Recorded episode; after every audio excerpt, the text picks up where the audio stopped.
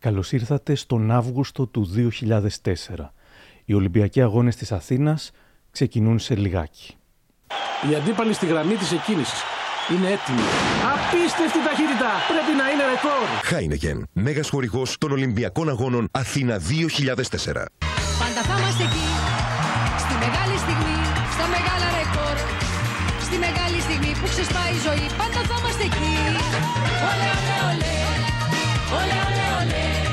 Για να επικοινωνείς με περισσότερους φθηνότερα, η Κοσμοτέ φέρνει το iMode, το ίντερνετ της κινητής τηλεφωνίας. Για να περάσετε όλοι καλά στους Ολυμπιακούς Αγώνες, νέες προπληρωμένες κάρτες Αθήνα 2004 Visa από την Alpha Bank. Αποκτήστε την επιτόπου σε ένα κατάστημα της Alpha Bank. 12 Αυγούστου του 2004. Η Ελλάδα ζει τις καλύτερες στιγμές της σύγχρονης ιστορίας της. Ο Κώστας Σιμίτης αποχωρεί από την Πρωθυπουργία με την οικονομία ακόμα υπό έλεγχο. Ο Κώστας Καραμαλής φτιάχνει την κυβέρνησή του. Έχουμε κερδίσει το Euro. Οι Ολυμπιακοί Αγώνες επιστρέφουν σπίτι τους με τα φώτα του πλανήτη στραμμένα πάνω μας. Ο Δημήτρης Παπαϊωάννου έχει δημιουργήσει ένα εικαστικό αριστούργημα που πρόκειται να παρουσιάσει αύριο το βράδυ στην τελετή έναρξης. Ό,τι και να συμβεί, κανένας δεν μπορεί να μας χαλάσει τη γιορτή. Κανένας; Είναι τα podcast της LiFO. Γεια χαρά. Είμαι ο Άρης Δημοκίδης και σας καλωσορίζω στα Μικροπράγματα, το podcast που φιλοδοξεί κάθε φορά να έχει κάτι ενδιαφέρον. Ακολουθήστε μας στο Spotify, τα Google ή τα Apple Podcasts.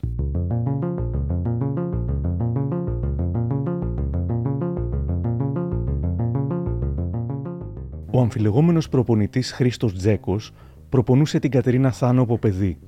Η συνεργασία του με τον Κώστα Κεντέρη όμως ξεκίνησε αργότερα, χάρη στον δολοφονημένο πια δημοσιογράφο Σοκράτη Γκιόλια. Είχε αφηγηθεί ο Τζέκος.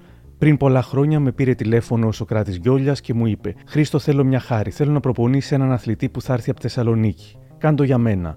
Και εγώ το απάντησα με ύφος. Εγώ τέτοιες χάρες δεν κάνω, εκτός αν πρόκειται για τον Κεντέρη. Και τότε γέλασε και μου απάντησε: Είδες που προτρέχεις, για τον Κεντέρη πρόκειται.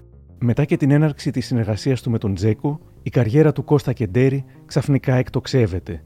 Κερδίζει το χρυσό στο Σίδνη και γίνεται εθνικός ήρωας σχεδόν από το πουθενά. Thompson straci teraz to Kenteris, sensacja, Kenteris, to jest sensacja. Ήταν ο γιος του ανέμου και τα χρόνια που οδήγησαν στο 2004 ήταν παντού. Από τα τραγούδια των Going Through Κοντά σας δεν με φτάνετε, μιλάω από πρώτο χέρι Είμαι ο γιος του ανέμου σαν τον Κώστα τον Κεντέρι Μαζί μου ασχολείσαι, πόσο μαλάκας είσαι μέχρι την ακτοπλοεία. Πάει για Κεντέρις! Ο Κεντέρις! Ο Κεντέρις είναι πρώτος! Είναι Ολυμπιονίκης! Ολυμπιονίκης! Είναι απίστευτο! Ταξιδέψτε με το έολος Κεντέρης από Πειραιά για Ρέθυμνο σε 5 ώρες. Nellines. Εδώ είναι το ταξίδι. Η πρόεδρος της Οργανωτικής Επιτροπής των Αγώνων, Γιάννα Αγγελοπούλου, θα έγραφε χρόνια μετά στην αυτοβιογραφία της για το Κεντέρι και τη Θάνου. Λίγοι γνώριζαν ότι στους κύκλους του Στίβου τους δύο τους περιέβαλαν υποψίες και οι δυο τους σταμάτησαν να αγωνίζονται στο ευρωπαϊκό σιρκουί, όπου τα έπαθλα είναι μεν σημαντικά, όμως οι έλεγχοι για το ντόπινγκ είναι αυστηροί. Λίγο πριν από τους Ολυμπιακούς Αγώνες και οι δύο αθλητές είχαν φύγει εσπεσμένα από την Ελλάδα για την Αμερική, οπότε κατά κάποιο τρόπο απέφυγαν τους ελεγκτές του ντόπινγκ που θα τους είχαν στο στόχαστρο στην Αθήνα. Δεν έγινε δυνατό να βρεθούν όταν ελεγκτές αντιντόπινγκ εμφανίστηκαν στη διεύθυνση που είχαν δώσει στο Σικάγο. Όταν ξαναβρέθηκαν στην Αθήνα για τους Ολυμπιακούς, δεν υπήρχε μέρος να κρυφτούν. Έτσι τουλάχιστον θεωρούσαν οι αρμόδιοι.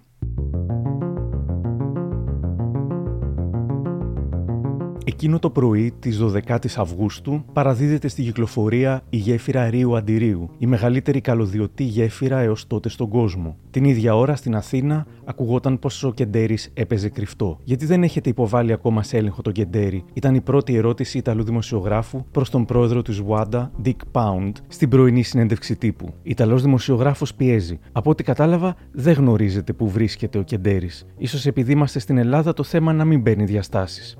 Αντί για έλεγχο στον Κεντέρι όμως, όπως γράφει τότε η Δώρα Αντωνίου στην καθημερινή, ένας έλεγχος σε Αμερικανούς αθλητές ξεκινά μια αλυσίδα γεγονότων με απρόβλεπτο τέλος. 10 το πρωί, συνεργείο του Παγκόσμιου Ιδρύματος Αντιντόπινγκ, WADA, πραγματοποιεί ευνηδιαστικό έλεγχο σε 6 Αμερικανούς αθλητές του Στίβου.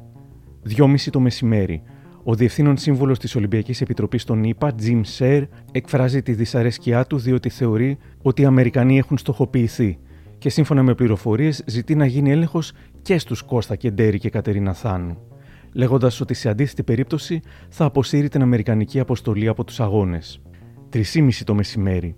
Στην Υγειονομική Επιτροπή φτάνει η εντολή της ΔΟΕ και της ΟΑΝΤΑ για κλίση των Κεντέρη Θάνου για έλεγχο ντόπινγκ. 5 και 4 φτάνει στο Ολυμπιακό Χωριό συνεργείο της Επιτροπής για Δειγματοληψία. Αναζητούνται οι Κεντέρη Θάνου μάταια. Ενημερώνεται ο αρχηγός της Ελληνικής Ολυμπιακής Ομάδας, κ. Γιάννης Παπαδογιανάκη. Μετά από μία ώρα αναζήτησης, στον κύριο Παπαδογιαννάκη επιδίδεται έγγραφο κλήσης των δύο αθλητών προς έλεγχο. Τους δίνεται μία ώρα προθεσμία να προσέλθουν για να δώσουν δείγμα ούρων για εξέταση. 7.30 το απόγευμα και 24 ώρες πριν από την τελετή έναρξης των αγώνων. Η προθεσμία εκπνέει, κάτι που συνιστά σύμφωνα με τους κανονισμούς άρνηση στο doping control. Η εκδοχή της Θάνου, όπως την είπε στην Έλενα Κατρίτσι το 2010 στην ΕΡΤ. Δεν θα έπρεπε να ήσασταν εκεί.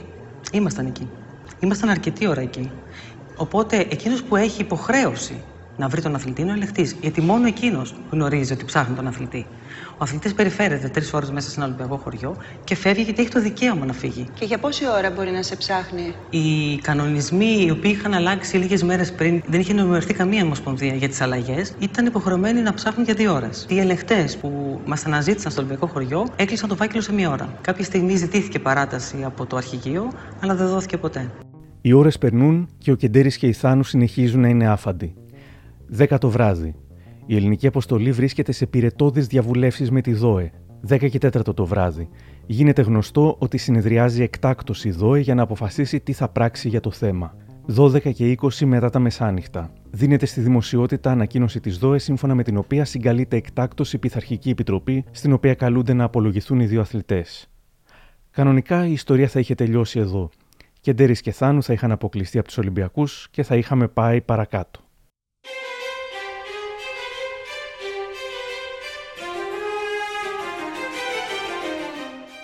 Όμως οι αθλητές λένε πως ήθελαν, έστω και με καθυστέρηση, να εξεταστούν. Παίρνουν τη μηχανή του προπονητή τους με κατεύθυνση το Ολυμπιακό χωριό για να αποδείξουν πως είναι καθαροί. Η εκδοχή του Χρήστου Τζέκου. Στις 6.30 με πήρε ο Παπατόλης. Του είπα ότι δεν μπορώ να τους βρω γιατί έχουν κλειστά τα κινητά τους. Στις 10.30 ήρθαν στο σπίτι μου και προσπαθούσαμε να καταλάβουμε τι είχε συμβεί, γιατί έλεγαν στην τηλεόραση ότι μας έψαχναν. Τους είπα να περιμένουμε ως αύριο, αλλά ο Κεντέρης έγινε έξαλλος και ήθελε να πάει στο χωριό να λύσει την παρεξήγηση. Προσπαθούσα να του εξηγήσω ότι δεν υπήρχε λόγος, αλλά εκείνος σε έξαλλη κατάσταση πήρε τα κλειδιά της μηχανής και έφυγε μαζί με την Κατερίνα. Αργότερα με ειδοποίησε να πάω να πάρω τη μηχανή χωρίς να μου πει ότι έπεσαν. Το κατάλαβα όταν είδα τη μηχανή και η εκδοχή του Κώστα Κεντέρη. Μπήκαμε στο Ολυμπιακό χωριό γύρω στις 3. Κάναμε βόλτα εκεί, είδαμε πολλούς και μας είδανε πολλοί. Και γύρω στις 5-5.30 φύγαμε όπως είχαμε αποφασίσει και δώσαμε ραντεβού στο σπίτι του Τζέκου κατά τις 10. Σημείωση δική μου. Ο Τζέκος είπε ότι έμειναν περίπου 3 ώρες στο Ολυμπιακό χωριό, ο Κεντέρης 2 με 2,5 και ο δικηγόρος του Κεντέρη μόλις 1,5 από τις 3,5 έως τις 5. Σε αντίθεση με Τζέκο και Κεντέρη, υποστήριξε ότι είχαν φύγει πριν καν έρθουν οι ελεγκτές. Γύρω στις 6 και κάτι, συνεχίζει ο Κεντέρης, πήγαμε στο σπίτι της Κατερίνας και αποφασίσαμε να πάμε για χαλάρωμα στο στάδιο. Από τις 7 και 4 ω τι 9 και 4 το βράδυ, κάναμε ελαφρά γυμναστική στον Άγιο Κοσμά. Είχαμε κλειστά τα κινητά γιατί κάναμε προπόνηση. Φύγαμε και πήγαμε στο σπίτι της Κατερίνας γύρω στις 9, κάναμε ένα μπάνιο και φύγαμε για το σπίτι του Τζέκου. Φτάσαμε στο Τζέκου κατά τις 10 και μισή και τον είδαμε σε έξαλλη κατάσταση να μας λέει Πού είστε, σας ψάχνει όλος ο κόσμος. Μόλις μας είπε τι είχε συμβεί, του ζήτησα τη μηχανή για να πάμε στο Ολυμπιακό χωριό. Έκανα λάθος. Ήταν ανεύθυνη κίνηση που δεν φορούσα κράνος. Σε κάποια φάση, επί της γούναρης στη γλυφάδα, ένιωσα ότι δεν ελέγχω τη μηχανή γιατί είναι μεγαλύτερη από τη δικιά μου. Ο δρόμος είχε λάδια ή νερά, έχασα τον έλεγχο, έπεσα σε λακκούβες και πέσαμε δεξιά. Από πίσω ερχόταν ένας άνθρωπος με το αυτοκίνητό του, μας γνώρισε και μας έβαλε στο αυτοκίνητό του να μας πάει στο νοσοκομείο. Είχα χτυπήσει στο γόνατο και στο χέρι και ζαλιζόμουν. Μας είπε να πάμε στο νοσοκομείο, αλλά εγώ του είπα να πάμε στο Ολυμπιακό χωριό. Βλέποντας την Κατερίνα να πονάει και μένα να ζαλίζομαι και το αίμα να τρέχει, μας είπε να πάμε στο ΚΑΤ και συμφωνήσαμε.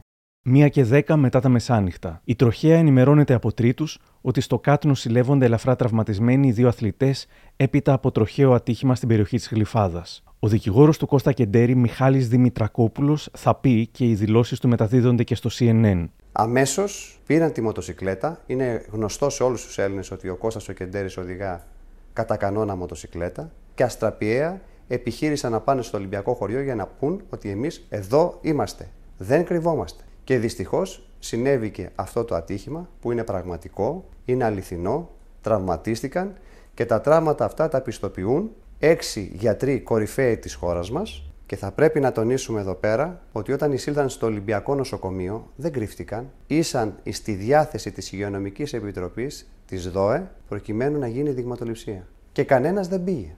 Αυτή είναι η αλήθεια. Χρόνια μετά, στη δίκη, ο κύριος Κώστας Ακελαρίου που ήταν αυτόπτης μάρτυρας ανέφερε Περίπου στα 120 μέτρα είδα μια μηχανή να ανατρέπεται, αλλά ήμουν αφηρημένος και δεν κατάλαβα γιατί και πώς έπεσε. Πάντως δεν πρέπει να πήγαινε με πάνω από 40 χιλιόμετρα την ώρα. Όταν έφτασα στο σημείο ήταν ήδη όρθιοι, ενώ ο Κεντέρης προσπαθούσε να σηκώσει τη μηχανή. Προσφέρθηκα να τον βοηθήσω. Ο Κεντέρης και ο δικηγόρος του είχαν υποστηρίξει ότι οι αθλητές ζήτησαν από τον οδηγό να τους πάει στο Ολυμπιακό χωριό και όχι σε κάποιο νοσοκομείο. Αυτός ο χριστιανός όμως, θα πει ο δικηγόρος, με δική του πρωτοβουλία πήγε τους δύο Ολυμπιονίκες μας στο ΚΑΤ. Την απόφαση αυτή πήρε ο ίδιος ο οδηγός, μόλις παρατήρησε ότι ο Κώστας Κεντέρης είχε αίματα. Όμως ο ίδιος ο οδηγός θα πει: Ζήτησα να τους πάω στο Ολυμπιακό χωριό, αλλά έπειτα από πέντε λεπτά και ενώ είχαμε μπει στο αμάξι, άλλαξαν γνώμη και αυτοί μου ζήτησαν να τους μεταφέρω στο ΚΑΤ. Τρεις και δέκα τα ξημερώματα. Ο επικεφαλής της Ομοσπονδίας Στίβου, κ. Βασίλης Σεβαστής, επισκέπτεται τους δύο αθλητές στο νοσοκομείο. Εξερχόμενος δηλώνει ότι δεν έχουν κάτι σοβαρό, αλλά είναι σε άσχημη ψυχολογική κατάσταση. Σε εκπομπή του Σεραφείμ Φιντανίδη το 2010 στην ΕΡΤ, ο Φίλιππος Συρίγος θυμάται εκείνη τη βραδιά και ο Γιάννης Κιούσης, προϊστάμενος αθλητικού τμήματος των νέων, επιβεβαιώνει. Εκείνο το βράδυ της ε, μεγάλης καταδίωξης ε, του Κεντέρη της Θάνου θα μου μείνει αξέχαστο. Από πολύ νωρίς ε, είχα πληροφόρηση από το περιβάλλον ε, των αθλητών για τα όσα συνέβαιναν. Γύρω στις 9.30 το βράδυ, αν θυμάμαι καλά, ε, πληροφορήθηκα ότι ετοιμαζόταν ένα είδος τροχαίου ατυχήματος με σκοπό να εισαχθούν οι αθλητές σε Ολυμπιακό νοσοκομείο έτσι ώστε να μην μπορούν να περάσουν από έλεγχο ντόπινγκ. Οι κανόνες της Wanda, οι κανόνες της ΔΟΕ λένε ότι δεν μπορείς να περάσεις έλεγχο ντόπινγκ εάν έχεις εισαχθεί, εάν νοσηλεύεσαι στο νοσοκομείο. Η πληροφόρηση αυτή με αναστάτωσε. Η πρώτη μου κίνηση ήταν να πάω προς την αίθουσα συσκέψεων. Εκείνη τη στιγμή νομίζω βρισκόταν η σύσκεψη η βραδινή για την έκδοση της εφημερίδας σε εξέλιξη για να ενημερώσω. Ήταν πράγματι εκεί ο διευθυντής, ο Σεραφείμ Φιντανίδης, με τους επιτελείς. Ε, μπαίνω μέσα, μου λέει ο Σεραφείμ, τι σημαίνει, υπάρχει τίποτα αυτό; Οπότε εξαμολάω εγώ τη ρουκέτα. Βεβαίως, δεν είχα συνέστηση εκείνη τη στιγμή μέσα στην του τι έλεγα. Διότι το να λες ότι ξέρεις, κάποιοι προετοιμάζουν τροχαίο ατύχημα για να μπουν μέσα στο, σε νοσοκομείο και να κάνουν τη δουλειά τους, ε, δεν είναι και τόσο απλό περισσότεροι το εξέλαβαν ως μια σαχλαμάρα. Ως. Μου λένε, μα πώς είναι δυνατόν. Λέω, παιδιά, εντάξει, δίκιο έχετε που εκπλήσεστε, αλλά η πληροφόρηση είναι αυτή, αυτά γνωρίζω. Εν πάση περιπτώσει, έφυγα λίγο γελιοποιημένος, οφείλω να πω. Και κάποια στιγμή με παίρνει κάποια συντάκτη τη εφημερίδα και μου λέει: Έχει υπόψη σου ότι μόλις πριν από λίγο εισήχθησαν στο ΚΑΤ ο Κεντέρης με τη Θάνα. Εκεί έπαθα σοκ. Και εκεί τα έχετε ζήσει και εσείς αυτά, ε; Βεβαίως. Έχει απολύτως δίκιο. Έχει απολύτως δίκιο. Μα το έχω ζήσει. Σε μένα το είπε εκείνο το βράδυ. Αυτή την πληροφόρηση λοιπόν, κύριε Φιντανίδη, λίγο νωρίτερα, λίγο αργότερα υπήρχε σε όλες τις εφημερίδες. Ότι επίκειται τροχαίο. Παρασκευή και 13 Αυγούστου του 2004.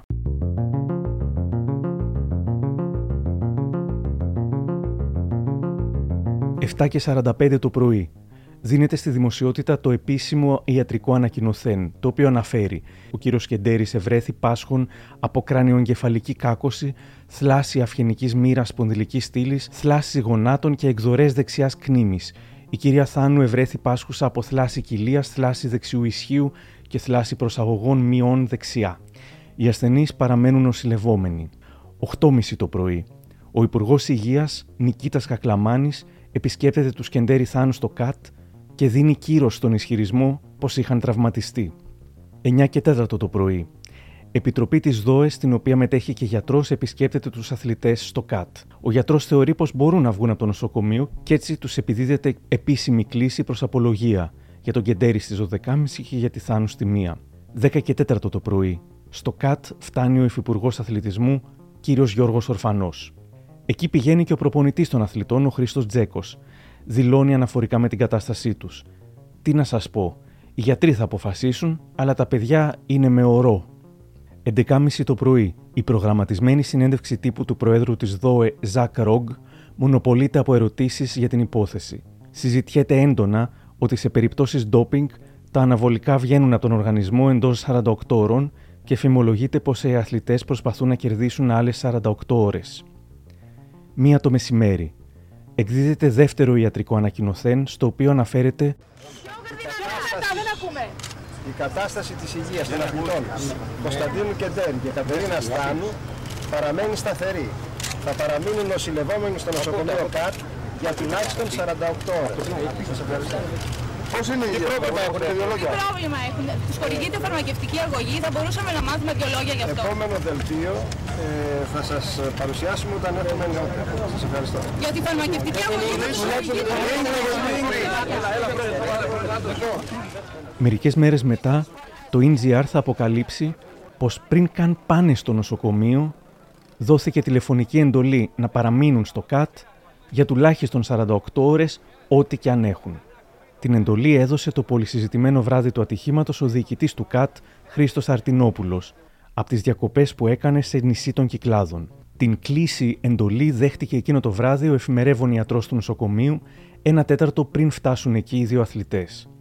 Οι γιατροί που εξέτασαν τους αθλητές δεν εντόπισαν κάποια σίγουρη ένδειξη πως οι δυο τους ήταν τραυματισμένοι. Μάλιστα, γι' αυτό δύο από τους επιμελητές Α που παρίσταντο συμφώνησαν ότι πρέπει να τους δώσουν εξητήριο άμεσα. Όμως τότε παρενέβη ο γιατρός που είχε δεχθεί την τηλεφωνική εντολή και με το αιτιολογικό πως Πάντοτε βασιζόμαστε στα λόγια των ασθενών ότι έπεσαν θύμα τροχαίου και μπορεί στα αλήθεια να έχουν χτυπήσει και να μην φαίνεται, τελικώς έγινε η εισαγωγή των δύο αθλητών στο νοσοκομείο. Σύμφωνα με ιατρικές πηγές, η υγεία του Κώστα Κεντέρη δεν είχε κάτι, ενώ οι υπογλυκαιμικές κρίσεις που παρουσίασε η Κατερίνα Θάνου δεν οφείλονταν στον όποιο τραυματισμό της, αλλά πιθανότατα στον εκνευρισμό και την υπερέντασή της. Οι γιατροί επισημαίνουν ότι ειδικά ο Κώστας Κεντέρης μπορούσε να είχε πάρει κατευθείαν εξητήριο από το νοσοκομείο, όμως η εντολή του διοικητή του ΚΑΤ να κρατηθούν για τουλάχιστον 48 ώρες ό,τι και αν έχουν, τους έδεσε τα χέρια. Ο διοικητής του ΚΑΤ, Χρήστος Αρτινόπουλος, με επιστολή στον Υπουργό Υγείας, θα παραδεχτεί ότι είχε όντως επικοινωνίες με γιατρό του νοσοκομείου εκείνο το βράδυ, αλλά υποστηρίζει πως απλώς ζήτησε ενημέρωση, δεδομένου ότι επέστρεφε την επόμενη μέρα μετά την άδειά του. 2.30 το μεσημέρι. Η Πειθαρχική Επιτροπή της ΔΟΕ τους δίνει προθεσμία 72 ωρών. Με την τελετή έναρξης μόλις λίγες ώρες μακριά, ένα μαζικό στραβομουτσούνιασμα κυριαρχεί στη χώρα, αντικαθιστώντας τα χαμόγελα ευτυχίας. Το πιο σκληρό άρθρο εκείνης της ημέρας γράφεται από τον Γιώργο Χελάκη για το site Sport FM με τίτλο «Δεν μας αξίζουν τόσα ψέματα και τόση υποκρισία». Να ένα απόσπασμα. Ο Κεντέρης και η Θάνου με την καθοδήγηση του προπονητή τους Χρήστου Τζέκου κρύφτηκαν χθες το απόγευμα για να αποφύγουν τον έλεγχο ντόπινγκ. Το έκαναν γιατί φοβήθηκαν το αποτέλεσμα που θα έβγαινε. Όλες αυτές τις μέρες έλεγαν ότι έκαναν προετοιμασία στο Σικάγο ενώ ήταν στην Κορινθία. Ψέματα δηλαδή οι Έλληνες αθλητές ντοπάρονται όπως ο Έντουαρτ, ο Μοντγκόμερι και οι Ντίβερ που πιάστηκαν ντοπαρισμένοι και αποκλείστηκαν από τους αγώνες της Αθήνας. Χτες το απόγευμα το σύστημα του Χρήστου Τζέκου δεν λειτουργήσε καλά. Η Γουάντα περικύκλωσε το κτίριο του Doping Control και οι δύο πρωταθλητές ειδοποιήθηκαν για τον κίνδυνο και έκαναν μεταβολή. Λένε πως είχαν κλειστά τα κινητά τους, κι όμως τα κινητά τους ήταν ανοιχτά όπως βεβαιώνουν οι ρεπόρτερ του Στίβου που επικοινωνούσαν μαζί τους. Όλοι ήξεραν ότι αν οι αθλητές πήγαιναν στον έλεγχο για να δώσουν δείγμα, αυτό θα ήταν θετικό. Όλοι ήξεραν ότι και σήμερα να έδιναν δείγμα, πάλι θα ήταν θετικό. Γι' αυτό και αρχικά όλοι πίεσαν τη ΔΟΕ να δώσει αναβολή 48 ωρών προκειμένου να καθαρίσει ο οργανισμός των αθλητών. Γνωστό έγινε ότι από το περιβάλλον των αθλητών και του προπονητή εκδηλωνόταν δυσφορία γιατί σύμφωνα με την εκτίμησή τους η κυρία Πρόεδρος δεν ήταν τόσο φορτική όσο θα έπρεπε στις πιέσεις της προς τους αθάνατους. Μάλιστα έφταναν στο σημείο να διατυπώνουν την άποψη ότι η Γιάννα Αγγελοπούλου αντάλλαξε τη θυσία τους με μια θέση ανάμεσα στους αθάνατους. Ο τραυματισμός των αθλητών χτες το βράδυ έσωσε απλά τα προσχήματα. Σε κάθε περίπτωση, όλοι θα ξέρουν την αλήθεια, αλλά θα κρύβονται πίσω από το δάχτυλό τους.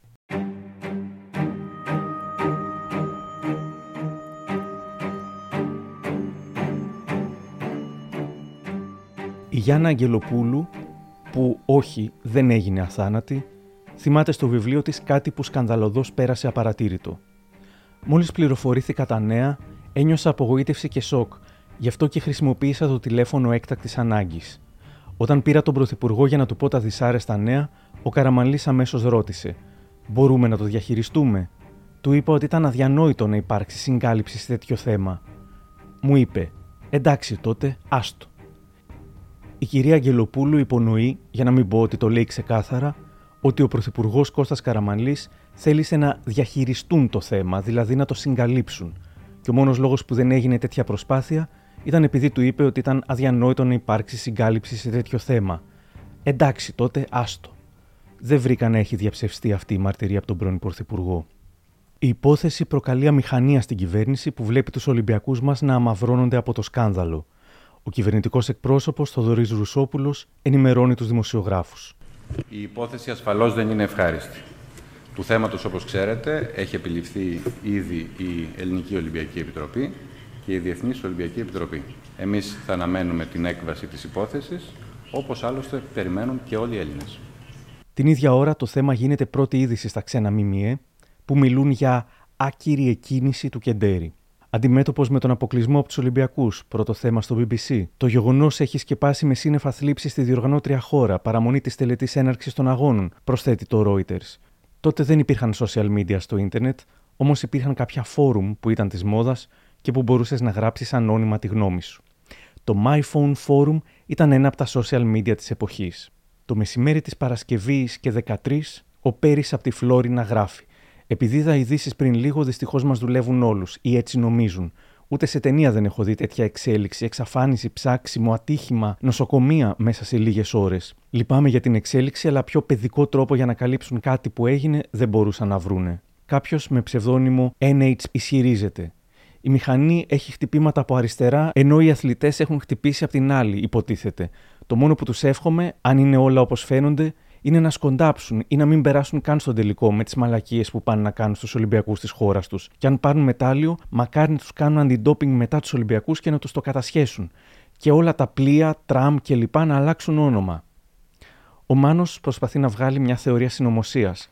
Παιδιά, έρχεται σκεφτεί το ενδεχόμενο να είναι όλα μια καλωστημένη φάρσα για να κάνουν τον μπαμ στην τελετή έναρξης. Ακούγεται κουφό, αλλά είναι εφικτό πιστεύω. σω λόγω του ότι η τελετή αποκαλύφθηκε πριν γίνει και για να κάνουμε κάτι που κανείς δεν θα το περιμένει. Εξάλλου ένα υπερθέαμα είναι και αυτό, αντίστοιχο των reality που μόνο reality δεν είναι. Πάντως, αν γίνει έτσι, μου αξίζει Ολυμπιακό μετάλλιο φαντασίας. Του άξιζε. Ελάχιστες ήταν οι φωνές υποστήριξης, αλλά υπήρχαν. Κώστας, Επιτρέψτε μου να πιστεύω ότι όλη η ιστορία ήταν μεθοδευμένη με στόχο την εξόντωση του Κεντέρι. Πάντως προσωπικά θα γιούχαρα τους Αμερικανούς αθλητές. Νίκ 45. Εύχομαι να μην υπάρξουν μεν γιουχαίσματα στο Ρόγκ ή στους Αμερικανούς, αλλά θα αισθανθώ περήφανος για τους Έλληνες εάν ακούσω κάποια στιγμή στο στάδιο μια λαϊκή ιαχή και ντέρι και ντέρι και Κατερίνα Κατερίνα. Να στείλουμε ένα μήνυμα σε αθάνατους χορηγούς και εταιρείες ότι δεν μασάμε και ότι η πιθανή τιμωρία μόνο των δικών μας θα επιφέρει λαϊκή κατακραυγή και καταστροφή του σόου τους.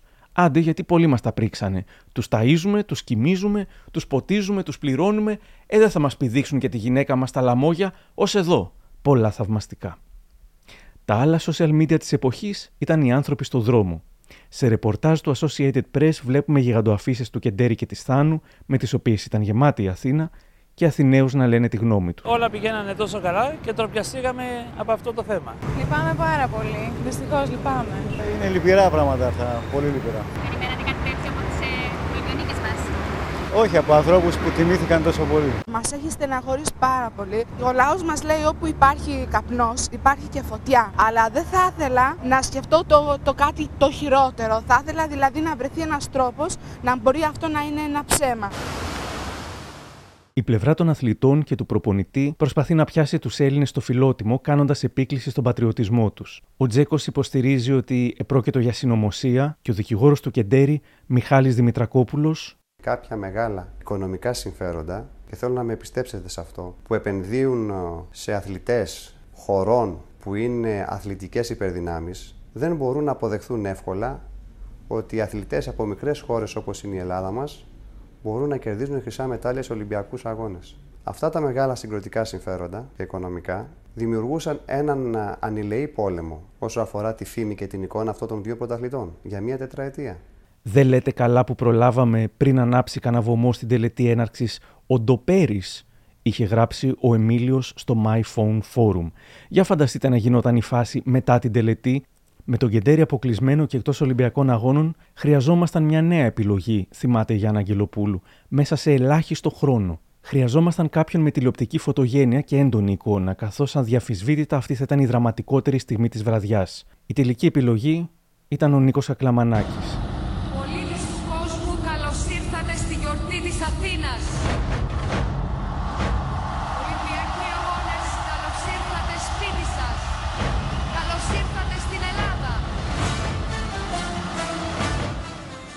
Η τελετή έναρξης είναι υπέροχη και καθώς νιώθουμε επιτέλους χαρούμενοι και περήφανοι, ξεχνάμε για λίγο τον Κεντέρι που συνεχίζει να νοσηλεύεται και το Σάββατο στο ΚΑΤ. Η Ελληνική Επιτροπή δεν τον ξεχνά όμως Την προσωρινή απόσυρση στον Κώστα Κεντέρη και της Καταρίνα Στάνο από την Ελληνική Ολυμπιακή Ομάδα μέχρι να ολοκληρωθεί η έρευνα της Επιτροπής και να ανακοινωθεί η απόφαση της ΔΟΕ, αποφάσισε στη συνεδρίασή του το Σάββατο η Εκτελεστική Επιτροπή της Ελληνικής Ολυμπιακής Επιτροπής. Η απόφαση ελήφθη κατά πλειοψηφία με μία μειοψηφία η οποία ήταν του Προέδρου Λάμπη Νικόλαου, ο οποίος υποστήριξε την οριστική απόσυρση των Κεντέρη Θάνου ανεξαρτήτως της απόφασης της ΔΟΕ. Οι αθλητές αναμένεται να πάρουν εξητήριο από το ΚΑΤ το μεσημέρι της Κυριακής, ενώ θα απολογηθούν στην Πειθαρχική Επιτροπή της ΔΟΕ την Δευτέρα. Κυριακή 15 Αύγουστος. Καθώς έχουν περάσει οι 48 ώρες που έπρεπε να μείνουν στο ΚΑΤ ό,τι και αν είχαν και πλησιάζει η μέρα της απολογίας, οι γιατροί ανακοινώνουν στον Κώστα Κεντέρη πως θα πάρει εξητήριο. Τότε όμως εκείνος, σύμφωνα με πληροφορίες, αντιδρά, λέγοντας ότι ζαλίζεται και πως έχει τάση για εμετό. Συγκαλείται ιατρικό συμβούλιο.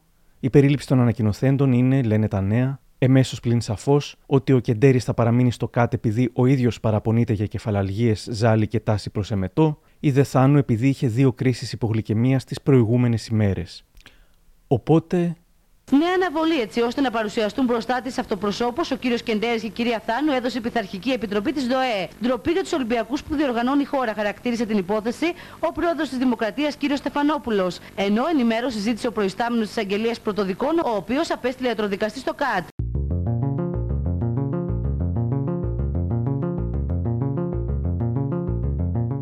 Δευτέρα 16 Αυγούστου. Καθώς η Ελλάδα κερδίζει το πρώτο της μετάλλιο στους αγώνες και μάλιστα χρυσό στη συγχρονισμένη κατάδυση, χάρη στο Θωμά Μπίμη και τον Νίκο Σιρανίδη, έρχεται η ώρα του εξιτηρίου. Το τελευταίο ανακοινωθέν εκδίδεται το απόγευμα της Δευτέρας. Το υπογράφουν οι ίδιοι οι γιατροί, ενώ τα προηγούμενα ήταν είτε ανυπόγραφα, το πρώτο, είτε έφεραν την υπογραφή μόνον του διοικητή του νοσοκομείου, τα επόμενα. Ο Κεντέρης βγαίνει από το ΚΑΤ και επικρατεί δημοσιογραφικός πανζουρλισμός. Ώρα 2 παρα 5 το μεσημέρι. Ο Κώστας Κεντέρης βγαίνει από το νοσοκομείο ΚΑΤ. Θα ήθελα να ευχαριστήσω τη διοίκηση, τον συλλευτικό προσωπικό. Θα ήθελα να δηλώσω και θα ήθελα να πω σε όλους τους Έλληνες φιλάθλους, τους αγωνούς φιλάθλους, οι οποίοι με έχουν αγαπήσει, συνεχίζουν να με αγαπάνε. Έχω πάρει εκατοντάδες γράμματα, email, τηλεγραφήματα στο νοσοκομείο Λουλούδια που μου δείχνουν την αγάπη τους. Και θα ήθελα να τους πω το εξής. Υφι... Υφίστομαι, υφίσταμε μια πολύ μεγάλη αδικία. Και θα ήθελα να τους πω ότι ιδε- ουδέποτε έκανα χρήση απαγορευμένων ουσιών. Με όλη την ειλικρίνεια την οποία με διακρίνει τα τελευταία χρόνια. Τους ευχαριστώ που είναι κοντά μου και θα ήθελα να τους πω ακόμα ένα πράγμα. Ότι αυτή τη στιγμή όλοι αυτοί οι άνθρωποι οι οποίοι βγαίνουν στα τηλεοπτικά παράθυρα και με σταυρώνουν είναι οι ίδιοι άνθρωποι οι οποίοι μετά από κάθε μου μεγάλη επιτυχία έρχονταν δίπλα μου και φωτογραφιζόταν μαζί μου. Κώστα, ειδοποιήθηκες εσύ για... Αν όλα πάνε καλά, είστε σε θέση να πάρετε μέρος στους Θέλω, αγώνες; θέλω, δεν τε- θέλω, θέλω, θέλω, θέλω να σας πω ακόμη ότι μετά τη Σταύρωση έχετε η Ανάσταση. Η Ελλάδα μας έχει κερδίσει τα δύο πρώτα της μετάλλια. Θέλω όλοι, όλοι οι Έλληνες φίλαθλοι να γεμίσουν τα στάδια και να, και να ενθαρρύνουν όλα τα Ελληνόπουλα. Η κοινή γνώμη έχει πολλά ερωτήματα και Τα λέει ερωτήματα ότι θα υπάρχουν απα- σκιές γύρω από αυτή την υπόθεση. Κύριε Τα ερω- Κεντέρη, εσείς τι έχετε να πείτε; Τα ερωτήματα θα απαντηθούν με μια συνέντευξη τύπου αφότου απολογηθώ στη δόση. Σας ευχαριστώ πάρα πολύ. Όλοι μουδιασμένοι περιμένουν τις εξελίξεις. Τα πράγματα δεν δείχνουν καλά. Σύμφωνα με πληροφορίες του Αντένα από τη ΔΟΕ, ο Κώστας Κεντέρης και η Κατερίνα Θάνου δεν παρουσιάστηκαν δύο φορές σε κλήσει για έλεγχο ντόπινγκ. Είναι το λεγόμενο non-show. Οι πληροφορίες αυτές ουσιαστικά προαναγγέλουν και την τύχη των δύο αθλητών. Και όσο περνούν οι ώρες, το κουβάρι τυλίγεται περισσότερο. Of course, uh, let's say as organizers, eventually we, uh, we would have liked to have uh, an answer right away. So we, we finish this kind of, uh, you know, atmosphere which is created. Η ελληνική κοινή γνώμη παρακολουθεί άναυδη τις εξελίξεις στην υπόθεση των δύο Ολυμπιονικών. Πιστεύω δηλαδή ότι ο Κεντέρης και η Κατερίνα είναι θύματα της όλης κατάστασης. Πιστεύω δηλαδή ότι μπορεί να είχαν μεν γνώση, αλλά δεν είχαν άλλο δικαίωμα επιλογές. Αυτοί οι επαγγελματίες τελικά είναι πιο εραστέχνες και από τους εραστέχνες. Η άποψή μου είναι ότι όλοι ντοπάρονται. Δεν υπάρχει αθλητής που κάνει πρωταθλητισμό σήμερα που να είναι καθαρός.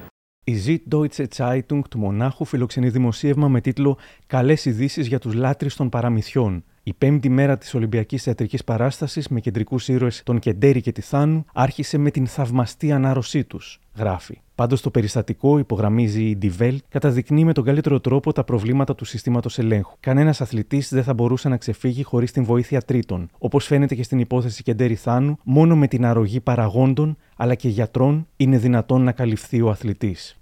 Και ενώ ο Κεντέρης βγήκε, ο Πύρος Δήμας μπήκε. Τουλάχιστον καρπό του δεξιού χεριού υπέστη ο Πύρος Δήμας στη διάρκεια της προπόνησης. Ο Έλληνας πρωταθλητής μεταφέρθηκε στο Γενικό Κρατικό Νίκιας και μετά στο Μετροπόλιταν. Μάχη με το χρόνο για να προλάβει ο Πύρος της συμμετοχής στους Ολυμπιακούς Αγώνες. Αισιόδοξοι λόγω της ιδιοσυγκρασίας του, Δήμα δηλώνουν οι γιατροί. Θυμάμαι που για λίγο αγχωθήκαμε όλοι μη τυχόν ήταν σικέ εισαγωγή. Δεν ήταν.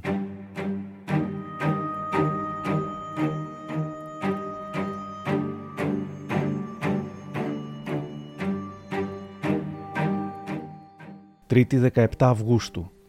Ο Ηλίας Ηλιάδης μας φέρνει το χρυσό μετάλλιο στο τζούντο. Και Ντέρης και Θάνου απολογούνται επιτέλους και συμφωνούν να παραδώσουν τις διαπιστεύσεις τους φεύγοντας οριστικά από το Ολυμπιακό χωριό. Η αξέχαστη, αν τη δείτε θα τη θυμηθείτε, υπεύθυνη τύπου της ΔΟΕ, Ζιζέλ Ντέιβις, δείχνει τα πάσα τους στις κάμερες. Mr. Konstantinos Kanteris and Mr. Katerina Thanu, along with their coach, Christos Tsekos, surrendered their accreditations. They thereby give up their place at the Athens Olympic Games and their chance to compete here in Athens. Για την παράδοση των διαπιστεύσεων, ο Χρήστος Τζέκος θεωρεί υπεύθυνη στις απειλές και τους εκβιασμούς που έγιναν σε συγγενικά του πρόσωπα. Εκεί παίχτηκε μεγάλο παιχνίδι. Έπαιρναν στο σπίτι και εκβίαζαν τη γυναίκα μου. Απειλούσαν να σκοτώσουν τον πατέρα μου αν δεν παραδίδαμε τις διαπιστεύσεις. Και όταν το κάναμε, είδα τη Δόε να τι επιδεικνύει σαν θυράματα. Οι ελληνικές εφημερίδες, ακόμα και αυτές που περίμεναν να ακούσουν την πλευρά των αθλητών πριν τους καταδικάσουν, δεν βρίσκουν κάτι να πιαστούν πια. Η Goal News γράφει η σιωπή των αμνών. Ακατανόητη η στάση των Κεντέρι Θάνου που αμήλυτοι οδηγούνται στο θυσιαστήριο. Ενώ μια άλλη αθλητική γράφει με κατακόκκινα γράμματα. Ένοχη. Και από πάνω, ο υπαρχηγός της ελληνικής αποστολής είχε ενημερώσει τον Τζέκο και τους αθλητές του. Τετάρτη 18 Αυγούστου. Ο Κεντέρης ανακοινώνει την άμεση διακοπή της συνεργασίας του με τον Χρήστο Τζέκο. Τι κρύβει ο Κεντέρης για τη σχέση του με τον Τζέκο, γράφει όλο υπονοούμενα η Traffic News. Γιατί τα σπάσαν Ολυμπιονίκης και προπονητής. Τα φώτα πέφτουν πάνω στον Τζέκο. Ο εισαγγελέας Δημήτρης Παπαγγελόπουλος, ως αναπληρωτής υπουργός δικαιοσύνης του ΣΥΡΙΖΑ, θα γινόταν γνωστός ως Ρασπούτιν και θα παραπεμπόταν στο ειδικό δικαστήριο για οκτώ αδικήματα, ξεκινά να εξετάζει τα πεπραγμένα του. Υπάρχει η υπόθεση Μπάλκο, καθώς ο Τζέκος, που εισάγει φάρμακα από τη ΣΥΠΑ, την προηγούμενη άνοιξη είχε εμπλακεί στο σχετικό σκάνδαλο, για το οποίο όμως τελικά δεν θα προέκυπταν στοιχεία. Τα στόματα ανοίγουν. Μαθαίνουμε ότι το 1997 στη Γερμανία υπήρξε διαμάχη μεταξύ του Τζέκου και ενός ελεγκτή ντόπινγκ της ΙΑΦ που έφτασε χωρίς ταυτοποίηση, τον οποίον εμπόδισε να κάνει τεστ σε τέσσερις αθλητές του, μεταξύ των οποίων η Θάνου και ο Χάρης Παπαδιάς. Η Ελληνική Ομοσπονδία είχε αναστείλει προσωρινά την ιδιότητα του Τζέκου. Σύμφωνα με το βήμα, το 1997 επίσης ο Τζέκος είχε προτείνει ένα μυστικό πρόγραμμα στην ελληνική κυβέρνηση, το οποίο με κόστος 6 εκατομμυρίων ευρώ θα έδινε μη ανοιχνεύσιμες ουσίες ντόπινγκ σε 150 Έλληνες αθλητές για τους Ολυμπιακούς του 2004. Η κυβέρνηση απέρριψε την προσφορά. Ο Τζέκος είχε επίσης δηλώσει στον Αντένα ότι θαύμαζε το αθλητικό πρόγραμμα της πρώην Ανατολικής Γερμανίας, το κρατικό πρόγραμμα ντόπινγκ. Ο Νίκος Παπαδογιάννης θυμάται στο ντοκουμέντο την ποινή κάθριξη 7 ετών με αναστολή για το αδίκημα της απάτης από το 2000. Πάλι το 2000 ο Τζέκος είχε εκδιωχθεί από την ΠαΕΑΕ και τον τότε προπονητή της Γιάννη Παθιακάκη υπό νεφελώδεις συνθήκες. Ο γιατρός Λάκης Νικολάου και ο ποδοσφαιριστής Βασίλης Λάκης μιλούν για μυστηριώδεις ενέσεις και ουσίες όπου δεν αναγράφονταν στη συσκευασία οι φαρμακευτικές ιδιότητες. Ο ριζοσπάστης μιλά για υποκρισία. Γιατί π.χ. μιλούν τώρα για έφοδο στην επιχείρηση του Τζέκου και για απαγορευμένες ουσίες που εμπορευόταν όταν ήδη το 2003 είχε ξαναπιαστεί η ίδια επιχείρηση με τέτοιες ουσίες; Τουλάχιστον ο Τζέκος ήταν ειλικρινής όταν είπε πως ντοπαρισμένος είναι αυτός που πιάνεται. Καθώς όλοι μιλούν για αυτόν, στα δελτία ειδήσεων βγαίνει και μια αθλήτρια να τον καταγγείλει. Μια πρώην αθλήτρια της κολύμβησης από τη Μυτιλίνη, που πριν από λίγα χρόνια ήταν επιστημονικός σύμβουλος στην Κολυμβητική Ομοσπονδία, υποστηρίζει ότι ο Χρήστος Τζέκος την πλησίασε και της πρότεινε να χορηγήσει σε αθλητές φαρμακευτικά σκευάσματα για να έχουν καλύτερες επιδόσεις. Ο κύριος Τζέκος λοιπόν ήθελε να μας πουλήσει κάποια συμπληρώματα διατροφής, κάποια κουτιά, τα οποία κουτιά, ε, όπως είπε, ε, περιείχαν κάποια πρωτεϊνούχα ε, σκόνη μέσα. Όμως απ' έξω από το κουτί δεν υπήρχε τίποτα. Δεν υπήρχε κάποιο χαρτί που να λέει, εν πάση περιπτώσει, αυτό το συγκεκριμένο κουτί τι περιέχει, τι συστατικά περιέχει. Η αθλήτρια που ακούσαμε ήταν η Ελένη Αυλονίτου, μετέπειτα κυβερνητική βουλευτής του ΣΥΡΙΖΑ την περίοδο 15-19. Ενδιαφέρον είναι πως μόλις λίγα χρόνια νωρίτερα η ίδια η αυλωνή του εκθίαζε τον Τζέκο και τον Κεντέρι. Είχε γράψει στην Αυγή το 2001. Προπονητής της χρονιάς για μένα ο Χρήστος Τζέκος. Μην ακούτε τους τηλεοπτικούς διθυράμβους. Ο Τζέκος έχει πολλούς εχθρούς στον ελληνικό αθλητισμό. Το μεγάλο του έγκλημα ήρθε από το πουθενά και πήγε παντού. Και για τον Κεντέρι. Αθλητής της χρονιάς ήταν σίγουρα ο Κώστας Κεντέρης. Πολλοί θα χαιρόντουσαν να τον έβλεπαν να πέφτει. Ο Κώστας Κεντέρης μου θυμίζει την παροιμία Καθαρός ουρανός, αστραπές δεν φοβάται.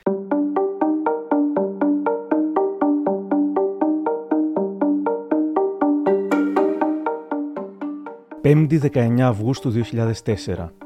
Μια εβδομάδα έχει περάσει από τότε που ξεκίνησαν όλα. Γράφουν τα νέα. Αμφιβολίες σε εισαγγελικούς κύκλους για το τροχαίο ατύχημα.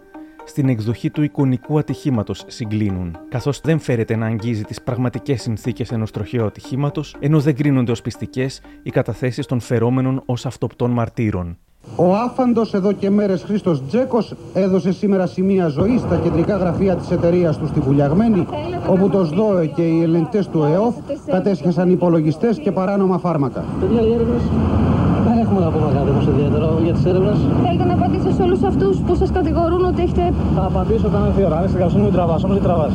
Για να μας παιδιά, τόση λάσπη σε έναν άνθρωπο, δηλαδή Από την έρευνα τους ΣΔΟΕ προέκυψε ότι στην εταιρεία Genesis του κυρίου Τζέκου είναι μέτοχοι με ποσοστό 2% ο καθένας ο Κώστας Κεντέρης, η Κατερίνα Θάνου και κορυφαίος αθλητικός παράγοντας. Ο εισαγγελέας έχει εντοπίσει τρία ευάσματα προς Τζέκο Κεντέρη Θάνου ύψος 500.000 ευρώ και διερευνά αν πρόκειται για πριμ και υπό ποιες προϋποθέσεις δόθηκαν. Έγιναν λάθη, ρωτάτε ο Χρήστος Τζέκος. Όχι, δεν νομίζω πως έκανα κάτι λάθος. Η απάντηση αυτή, γράφει ανταποκριτής γερμανικής εφημερίδας, ταιριάζει απόλυτα στο προφίλ του προπονητή που βοήθησε τους δύο προστατευόμενους του να γίνουν παγκοσμίως γνωστοί. Το γεγονός όμως ότι βοήθησε και στην πτώση των δύο εθνικών ηρών δεν φαίνεται να περνά καθόλου από το μυαλό του. Ο ανταποκριτής συνεχίζει με σειρά ερωτημάτων. Δεν πήραν λοιπόν ποτέ απαγορευμένες ουσίες; Τότε γιατί παίζει εδώ και χρόνια ο Τζέκος στο παιχνίδι γάτας ποντικού με τις υπηρεσίες αντιντόπινγκ. Γιατί δεν πήγε ο ίδιος τους Σκεντέρι και Θάνους την περασμένη Πέμπτη στον έλεγχο και ανταυτού τους έστειλε τα μεσάνυχτα με τη μηχανή του; Και πώς βρέθηκε η μηχανή μετά το υποτιθέμενο ατύχημα στο υπόγειο του Τζέκου; Ο ίδιος φαίνεται πως δεν θυμάται.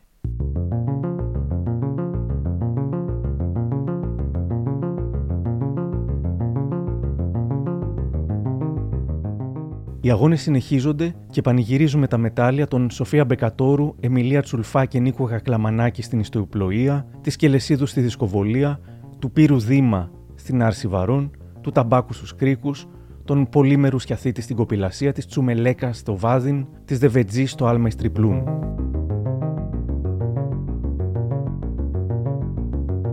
Κυριακή 25 Αυγούστου. Ο Αρτιόμ Κιουρεγκιάν κερδίζει για την Ελλάδα το χάλκινο στην Πάλη, Όμως είναι η φανή χαλκιά που κάνει τη μεγαλύτερη έκπληξη, θυμίζοντας τον Γεντέρι στο Σίδνη και κερδίζοντας σχεδόν από το πουθενά το χρυσό στα 400 μετεμποδίων. Όμως ο Βρετανικός τύπος αφήνει υπονοούμενα για τον τρόπο που η Φάνη Χαλκιά πέτυχε τον άθλο της. Η Βρετανική εφημερίδα Times γράφει: Άλλη μία Ελληνίδα από το πουθενά κατακτά το χρυσό. Η εφημερίδα επισημαίνει τη δήλωση της Χαλκιά που υπερασπίζεται τον Κεντέρι και τη Θάνου. Οι δημοσιογράφοι τους έστησαν στον τοίχο. Δεν καταλαβαίνω γιατί να αντιμετωπίσουν το εκτελεστικό απόσπασμα επειδή εσείς θέλατε να γίνουν είδηση. Τους κατηγόρησαν ενώ δεν υπήρξαν θετικά τεστ. Η Βρετανική Guardian αναφέρει: Πέτυχε τη μεγαλύτερη έκπληξη σε Ολυμπιακούς Αγώνες από τότε που Ξέρετε, ο Κεντέρης κατέκτησε το χρυσό στα 200 μέτρα στο Σίδνεϊ. Σύμφωνα με τους Times, η Χρυσή Ολυμπιονίκης είπε ότι ο προπονητής της δεν έχει πλέον σχέσεις με τον προπονητή του Κεντέρη και της Θάνου Χρήστο Τζέκο. Ενώ η Daily Telegraph εξέφρασε με σαρκασμό την ελπίδα να συνεχίσουν να πανηγυρίζουν οι Έλληνες για τη χαλκιά.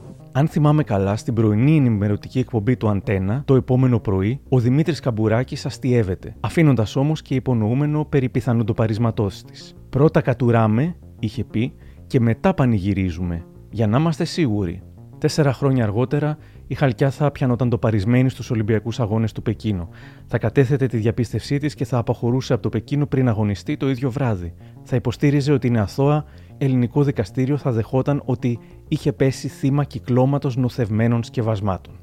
Όμως πριν από όλα αυτά, το 2004, στη συνέντευξη τύπου μετά την νίκη, η Χαλκιά και ο προπονητής της Γιώργος Παναγιοτόπουλος ρωτούνται για τον Γεντέρη, το ίδιο και ο αναπληρωτής κυβερνητικός εκπρόσωπος Ευάγγελος Αντώναρος. Ώρα 11 παρα 10 χθες το βράδυ στο Ολυμπιακό Στάδιο. Οι οκτώ δρομείς μένουν άναυδοι όταν 60.000 άνθρωποι δεν ξεχνούν ότι αυτή ήταν η ώρα του Κώστα Κεντέρη και φωνάζουν ρυθμικά το όνομά του. Ο αφέτης αδυνατεί να δώσει κίνηση μη έχοντας την απαιτούμενη ησυχία. Ενώ βασικοί αντίπαλοι του Έλληνα Ολυμπιονίκη, οι Αμερικανοί Κρόφορντ, Βίλιαμ και Γκάτλιν, κοιτούν με δέος στο πλήθος. Πραγματικά δίκο πολύ Κωστής από αυτή τη διοργάνωση. Με αυτόν τον κόσμο και ο Κώστας και η Κατερίνα είμαι σίγουρη ότι θα κερδίζουν ένα χρυσό μετάλλιο και όλη η γη θα πανηγύριζε, όλος ο ελληνισμός παντού. Ήμουν από χτες εγώ ήδη σε αυτή τη θέση γιατί έτρεχε ο αθλητής μου 200 μέτρα και ο κόσμος άρχισε και φωνάζει και φώναζα κι εγώ. Το έχω κάνει ήδη μια μέρα πριν.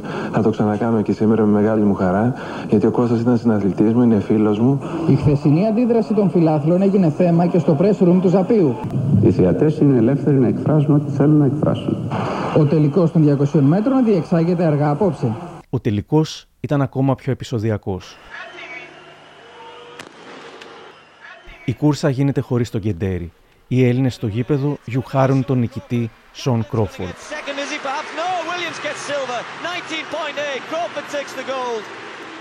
And the boos ring out around the stadium, and they should not because Crawford is a worthy Olympic champion. That is a great performance, 19.8.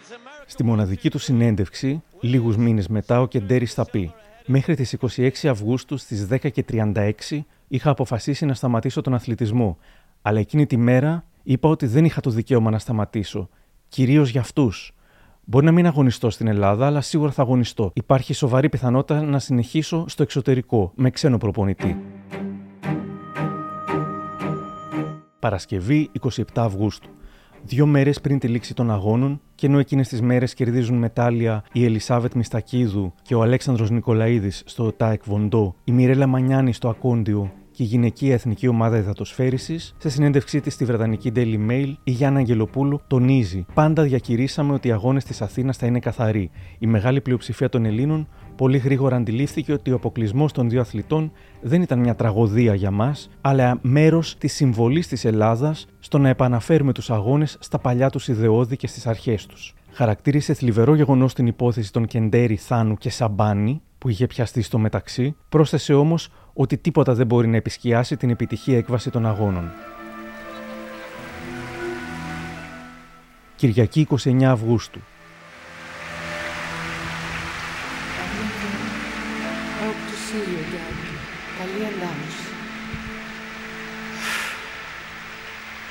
Η φωτεινή φυσά, η φλόγα των Ολυμπιακών Αγώνων της Αθήνας σβήνει. Μια πνοή ήταν και έφυγε. Με την εξωστρεφή, γλεντζέδικη αλλά και συγκινητική τελετή λήξης του Δημήτρη Παπαϊωάννου, οι Ολυμπιακοί αγώνες μας περνούν στην ιστορία. Όταν όλα τελειώνουν, μπορούμε πλέον να γελάσουμε με αυτά που θεωρήσαμε ότι ήταν τα χάλια μας. Οι Αμάν παροδούν τη συνέντευξη τύπου του Χρήστου Τζέκου. Έπρεπε να μου κάνετε ένα άγαλμα, όχι να με κατηγορείτε για την υπόθεση της ντόπας. Είναι ντοπί σας, ντοπί σας, ντοπί σας, ντοπί σας. Σε παρακαλώ εσύ δάσκαλε, μη κλαις, μη κλαις εσύ δάσκαλε. Εγώ σαν αθλήτρια της ρυθμικής γυμναστικής, αλλά και πάνω απ' όλα σαν κορίτσι, σας δηλώνω απερίφραστα, εμένα με κάνει αθλήτρια. Το καταλάβατε αυτό ρε Φλόρι, ή θέλετε να σας σκίσω όλους εδώ μέσα. Ηρέμησε Σόνια μου, ηρέμησε κάτσε. Είναι αχάριστοι οι αναμενόμενες κουκλίτσα μου. Έχετε δίκιο για άλλη μια φορά. Τους γράφω στα αρχαία μου τους γράφω. Και στην επιθεώρηση και φάγαν αυτοί καλά και εμείς χειρότερα, ο Σωτήρης Μουστάκας παίζει τον παππού που πάει στο μαγαζί του Τζέκου, τον οποίον παίζει ο Τάκης Παπαματσέου. Τι θέλετε; Τον κύριο Τσέκο. Μη λες ονόματα εγώ όμως Βέρκος. Ναι, κατάλαβα είσαι ο Τσέκος αλλά θα ψωνίσω όπως Βέρκο. Θέλω να μου δώσει από αυτά τα, από αυτά τα εκχυλίσματα που έχεις στα δυναμωτικά. Και καταλαβαίνεις τι εννοώ για... Από αυτά που δίνεις και στο Μητροπολίτη Αττικής και δεν κρατιέται. Αυτός έτσι όπως πάει θα μας πηδήξει όλους. Ο Κώστας Κεντέρης σύντομα θα μάθει πόσο σκληροί μπορούν να γίνουν οι συμπατριώτες του. Συνθήματα γι' αυτόν γράφονται σε τείχους. Κεντέρη πρεζάκι, μάθε μηχανάκι. Και Κεντέρη κατούρα, να γίνουμε μαστούρα. Και ο Τζίμις Πανούσης, μιλώντας στον Νίτρο, θα πει: Ο Κεντέρης, ας πούμε, ήταν ο Θεός, γράφονταν μόνο διθύραμβοι για αυτόν. Το αποτέλεσμα είναι κάτι τέτοιο να καβαλάνε το καλάμι και να μην δέχονται κάποιον να τους κάνει κριτική ή να τους πει: Μήπως να δούμε λίγο τα ούρα σας. Μιλάμε για άτομα με τρομερά ψυχολογικά προβλήματα που κάνουν τρομερή ζημιά.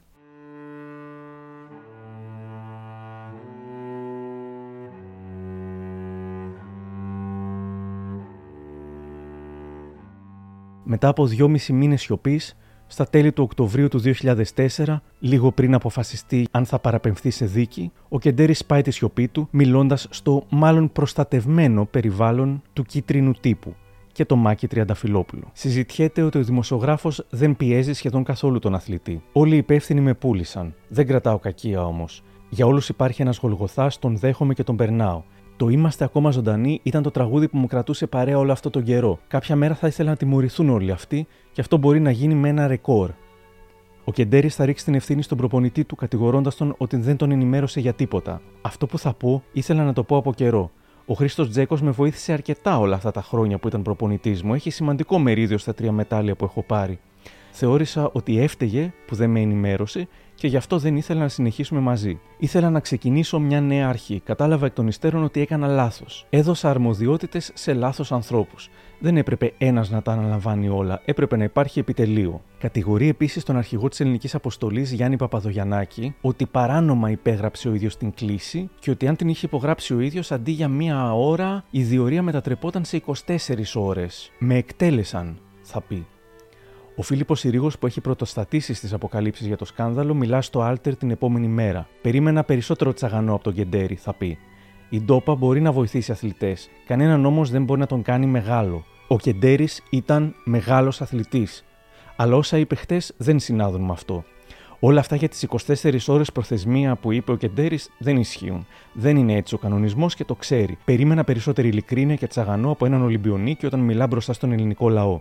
Να σημειώσω ότι νωρίτερα τον ίδιο μήνα, τον Οκτώβριο του 2004, ο Συρίγο πέφτει θύμα δολοφονικής απόπειρας. Ξυλοκοπείται και μαχαιρώνεται από αγνώστους, οι οποίοι μέχρι σήμερα παραμένουν ασύλληπτοι. Το μυαλό κάποιον πάει στους εχθρούς που ο Συρίγο είχε αποκτήσει τους τελευταίους μήνες λόγω των Ολυμπιακών. Ο Χρήστος Τζέκος του εύχεται περαστικά μέσω της ελευθεροτυπίας, ενώ ο Κώστας Κεντέρης στέλνει ανθοδέσμη στο νοσοκομείο όπου νοσηλεύεται ο γνωστός δημοσιογράφος. Η Κατερίνα Θάνου θα αργήσει σχεδόν ένα χρόνο να μιλήσει. Στις 27 Μαρτίου του 2005 δίνει μια πολύκροτη συνέντευξη στο Θανάση Λάλα. Ο Λάλας την στριμώχνει πραγματικά και αυτή δεν προσπαθεί καν να επιμείνει ότι το τροχαίο ήταν πραγματικό. Λέει η Θάνου. Αν γύριζα πίσω, θα έκανα σε γενικές γραμμές την ίδια ζωή. Και ο Λάλας λέει: σω να μην αποφασίζατε να πέσετε από τη μηχανή το βράδυ της 12η Αυγούστου. Αντί απάντησης, παρένθεση γέλια. Αντί να πει θυγμένη, μα δεν αποφασίσαμε να πέσουμε, απλά γέλασε. Ο Λάλας εντείνει την πίεση. Αλήθεια, πιστέψατε ποτέ ότι θα μπορούσατε να πείσετε έστω και έναν από εμάς ότι πέσατε από τη μηχανή; Μα αυτό ήταν για γέλια. Αυτή η ιστορία με το ατύχημα ήταν ατυχούς εμπνεύσεως. Έχει ένα όριο η κοροϊδία. Και έστω, κάνατε ό,τι κάνατε μέσα στην πίεση της στιγμής. Δεν είναι ένδειξη γενναιότητας να ομολογήσετε τώρα πια ότι ήταν ένα λάθος το ατύχημα. Δεν κρίνεται άλλωστε η υπόθεση από αυτό το στοιχείο. Ό,τι και να πω, αν δεν είναι αυτό που θέλετε να ακούσετε, δεν θα γίνει αποδεκτό. Όπως επίσης ξέρετε ότι θα σας άρεσε να ακούσετε για παράδειγμα να λέω ότι τελικά το τροχαίο συμβάν δεν έγινε. Αμέσως όμως θα λέγατε, η Θάνο ομολόγησε, αλλά έδωσε τον Κώστα. Σας λέω λοιπόν ότι σας καταλαβαίνω που θεωρείτε το ατύχημα πεδαριώδη δικαιολογία. Επίσης, εγώ πάντα το έλεγα ότι θέλαμε έναν επικοινωνιολόγο. Πέντε χρόνια αργότερα και λίγο πριν τη δίκη τους, η Θάνου θα υποστηρίξει στην Έλληνα Κατρίτσι και την ΕΡΤ ότι το τροχαίο έγινε, χωρίς να μπει σε λεπτομέρειες, και δεν θα δεχτεί καμία ουσιαστική ευθύνη για οτιδήποτε. Η δική σου ευθύνη σε όλα αυτά που έγιναν ποια είναι; Η δική μου ευθύνη είναι ότι εμπιστεύτηκα ανθρώπους τους οποίους δεν έπρεπε να εμπιστευτώ. Θα έλεγες ότι ναι, θα μπορούσα να είχα χειριστεί αλλιώς τα πράγματα.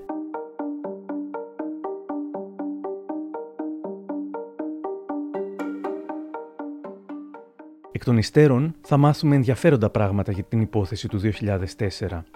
Μιλώντας στο Σεραφείμ Φιντανίδη, η πρόεδρος του ΕΣΚΑΝ, Εθνικού Συμβουλίου Καταπολέμησης του Ντόπινγκ, καθηγήτρια ιτροδικαστική και τοξικολογίας Χαράς Πιλιοπούλου, αποκαλύπτει ότι ενώ το ΕΣΚΑΝ ξεκίνησε τη λειτουργία του το 2003, οι ελληνικές κυβερνήσεις του επέτρεψαν να αρχίσει να κάνει ελέγχους το 2005, δηλαδή μετά τους Ολυμπιακούς Αγώνες. Γιατί όχι πριν; Γιατί τότε εκδόθηκε η σχετική υπουργική απόφαση.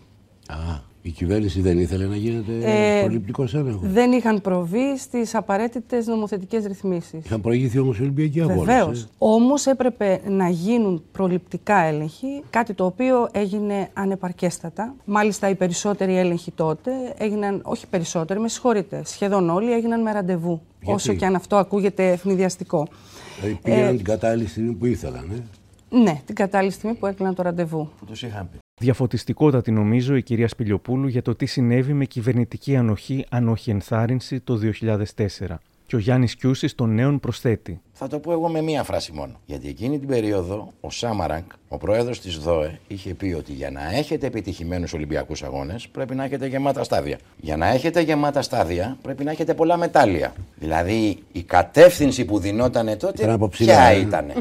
Και η Ελλάδα το δέχτηκε. Εξάλλου, ο αθλίατρος Σταύρος Χάντζος υποστηρίζει ότι αν οι κυβερνήσεις ήθελαν, το ντόπινγκ μπορούσε να είχε παταχθεί σε 6 ώρες. Αν θέλουν να το χτυπήσουν, θα είναι στα μετάλλια στη 10η-15η θέση και θα χειροκροτούν. Τα μετάλλια, ειδικά στα ατομικά αθλήματα, μην πω σίγουρα, είναι λερωμένα. Το φάρμακο δεν φέρνει την επίδοση. Το φάρμακο, μαθαίνει και ο πρωτοετής της ιατρικής σχεδόν, σου δίνει τη δυνατότητα να κάνεις 4 και 6 φορές την ημέρα την προπόνηση. Η προπόνηση φέρνει την επίδοση. Τι έγινε μετά;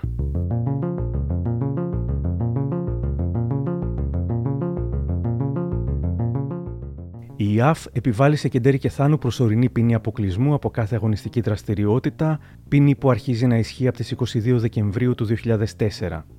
Τον Ιούνιο του 2005, οι αθλητές εμφανίζονται στην Πειθαρχική Επιτροπή του ΣΕΓΑΣ και αθωώνονται με μάλλον αδιαφανείς και συνοπτικές διαδικασίες λόγω αμφιβολιών.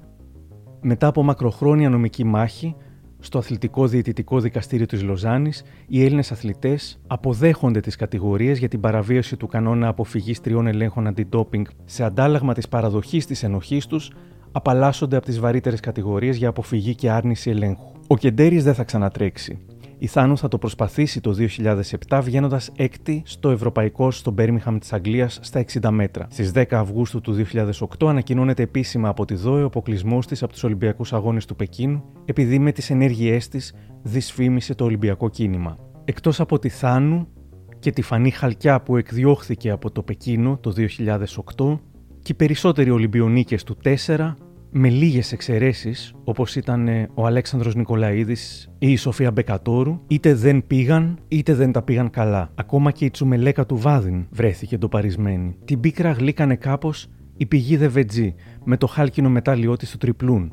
Όμως το Μάρτιο του 2011 στην αθλήτρια επιβλήθη διετής αποκλεισμός από όλες τις διοργανώσεις επειδή απέτυχε να δώσει δείγμα σε ευνίδιο έλεγχο και λίγα χρόνια μετά αποκαλύφθηκε ότι ήταν το παρισμένη και στους Ολυμπιακούς του Πεκίνου και στο Παγκόσμιο Πρωτάθλημα της Οζάκα. Άμεση ήταν η απάντησή της δια του πληρεξούσιου δικηγόρου της, Μιχάλη Δημητρακόπουλου, του ίδιου δικηγόρου που θα θυμάστε πως υπερασπίστηκε τον Κεντέρι. Η ανακοίνωση του κυρίου Δημητρακόπουλου ανέφερε: Η πηγή Δεβετζή ουδέποτε έκανε χρήση απαγορευμένων ουσιών και αυτό θα αποδειχθεί. Όσοι προεξοφλούν ότι θα αφαιρεθεί το μετάλλιο της πηγής Δεβετζή θα διαψευστούν με κεφαλαία. Δύο μήνες μετά αφαιρείται το Ολυμπιακό μετάλλιο της πηγής Δεβετζή. Η ποινή της πρωταθλήτριας για χρήση απαγορευμένων ουσιών είναι πλέον τελεσίδικη και το μετάλλιο δίνεται στην τέταρτη. Η ώρα της δίκης. Έξι χρόνια μετά το σκάνδαλο, το 2011, έρχεται η ώρα της δίκης.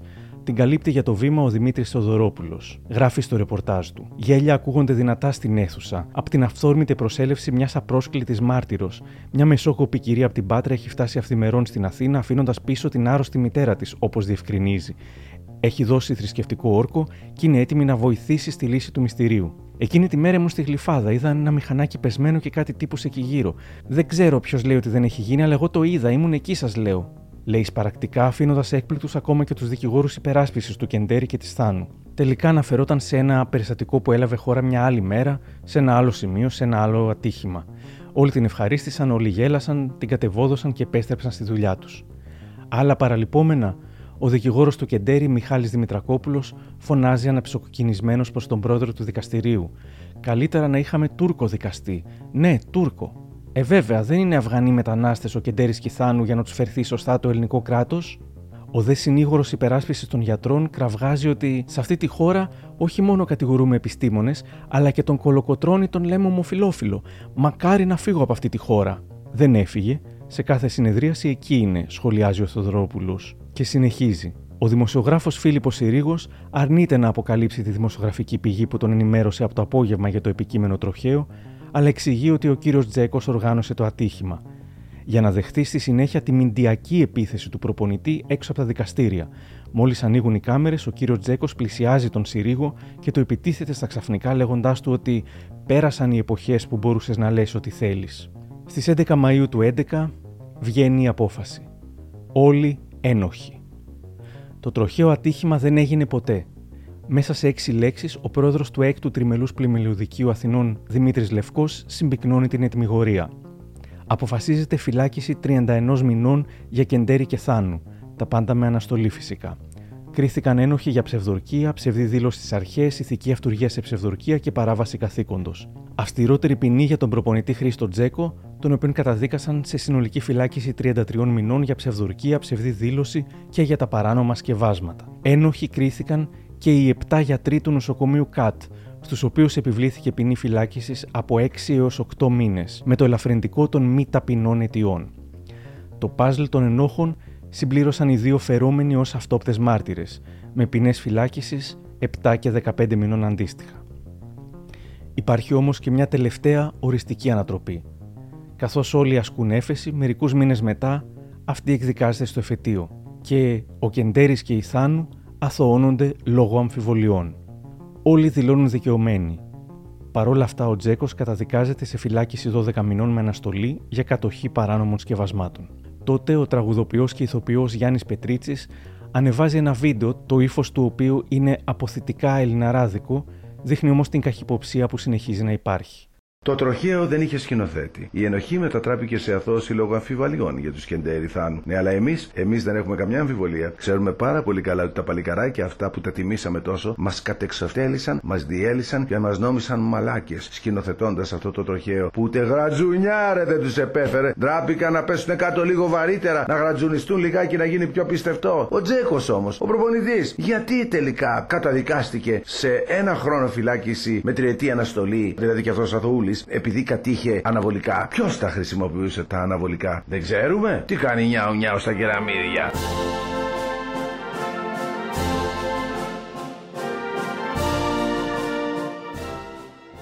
Τι έκανε μετά ο Κεντέρης; Ο Κώστας Κεντέρης, μετά και παρά τη δικαίωσή του από το ποινικό δικαστήριο, παρετείται από το αξίωμα του υποσμηναγού τον Σεπτέμβριο του 11. Δεν θέλει να τον ταΐζει το ελληνικό κράτος, λέει. Η Κατερίνα Θάνου δεν παρετείται του δικαιώματος. Αργότερα προάγεται σε σμιναγό, ενώ το 2016 θα καταθέσει και αγωγή για τις αποφάσεις του Συμβουλίου της Επικρατείας για τους μισθούς, απαιτώντας την επιστροφή των αποδοχών της ως στρατιωτικού στα επίπεδα του καλοκαιριού του 2012. Με τη σύζυγό του Έλσα, ο Κεντέρης αποκτά δύο παιδιά. Ζουν στο μικρό Πάπιγκο, το πανέμορφο χωριό στο νομό Ιωαννίνων, όπου δημιουργούν και τρέχουν το πολυτελές ξενοδοχείο Μικρό Πάπιγκο 1700 Hotel and Spa. Τον Ιανουάριο του 2018 γίνεται γνωστό πως του προσφέρθηκε μεγάλο ποσό για να μπει στο Survivor. Η Ατσούν Media πρότεινε το αστρονομικό ποσό των 150.000 ευρώ στον Κώστα Κεντέρη, τον Ολυμπιονίκη μας, ώστε να μπει στο reality επιβίωσης. Και μάλιστα θέλω να σας πω το εξής, ότι αυτό το ποσό είπε η Ατζόν Μίντε στον Κώστα τον Κεντέριο θα το πάρει είτε κάτσει μία εβδομάδα είτε έξι μήνες. Ο Κώστας Κεντέρης είναι ένα πρόσωπο που από το 2004 έχει να εκτεθεί ε, στις τηλεοπτικές κάμερες. Γι' αυτό κιόλας έγινε Κατερίνα και παιδιά αυτή η πρόταση Νομίζω έχει μαμούθ κάνει και παιδιά. στον Είναι, Ολυμπιακό. έχει άλλη οικογένεια Δεν και έχει μένει ένα πλέον. ξενώνα. Ναι. Δεν μένει πλέον στην Αθήνα. Ο Κώστας Κεντέρης ευγενικά αρνήθηκε τη συγκεκριμένη πρόταση και από ό,τι μου είπαν άνθρωποι που του γνωρίζουν πολύ καλά τον αθλητή, είπαν ότι και 200.000 ευρώ να του πρότεινε η Ατσόν Media πήγαινε. για να πάει στο Survivor και πάλι δεν θα πήγαινε στο Είναι παιχνίδι. θέμα προσωπικότητας, παιδιά. Κάποιοι. Ο άνθρωπος έχει τον ξενώνα του στα Γιάννενα, έχει βραβευτεί. Το Μάρτιο του 2020 η Βούλα Πατουλίδου μιλά για τον Γεντέρη σε Νάνση Ζαμπέτογλου και Θανάση Αναγνωστόπουλο. Εγώ με τον Κώστα βρέθηκα την τελευταία τώρα πόσο έχει, έχει κανένα εξάμηνο νομίζω. Α, πρόσφατα. Ναι, γιατί Πώς πήγα... είναι; Πήγες στο παμπικό. Πήγα στο Α, επίσης, στο Και ξενοδοχείο. εμφανισιακά δεν ξέρω πώ Τον είναι. έχω στο facebook, Α, το τον βλέπω. έχεις. Εντάξει. Τώρα πια επανήρθε. Ναι, είχε κάποια στιγμή. Ναι, επανήρθε, εντάξει. Ε, και Είναι εγώ αυτό τώρα ότι έχω είναι βάλει μια- αντίδραση δική σας; Εγώ νομίζω ότι ο Κώστας πέρασε άλλα. Ναι. Πολύ πιο δύσκολες καταστάσεις. Ένας άνθρωπος πάρα πολύ συνειδητοποιημένος σε αυτό που έκανε. Εννοείς με το- ναι, Ε, ναι, ναι, ναι. με το Και Αθήνα ξαφνικά, 2004 ναι, τότε, ναι. ναι. Λιδωρήθηκε Και άδικο λίγο, πολύ άδικα. Πάρα πολύ άδικο και ίσως κάποια στιγμή Ναι. αυτός ο τόπος με κάποιον τρόπο να του το ανταποδώσει το συγγνώμη. Θεωρώ. Έχει Ε; δύο παιδάκια, ένα αγοράκι και ένα κοριτσάκι. Είναι πάρα Ναι, εγώ τον πολύ βρήκα στο ωραίο. facebook και του στέλνω μήνυμα. γιατί- Άρχισε τώρα στο Instagram λίγο Ναι, δηλαδή, άρχισε να δηλαδή, Του λέω ναι, είσαι εσύ, είναι ναι. κάποιος άλλος. Όχι, Α, εντάξει, οκ, εγώ οκ. είμαι χαρά. Ναι, ναι, ναι. Για άλλος Και είναι ένας πάρα άνθρωπος πολύ ωραίο που χώρος αγαπήσαμε που έχει. πάρα πολύ. Ε, Κώστας, ναι, από τα κα- πολύ καλά παιδιά που έχουν περάσει από τον αθλητισμό. Την άνοιξη του 21, ο Κεντέρης επιστρέφει στον αθλητισμό μέσω του Σέγας. Η είδηση προκαλεί αίσθηση.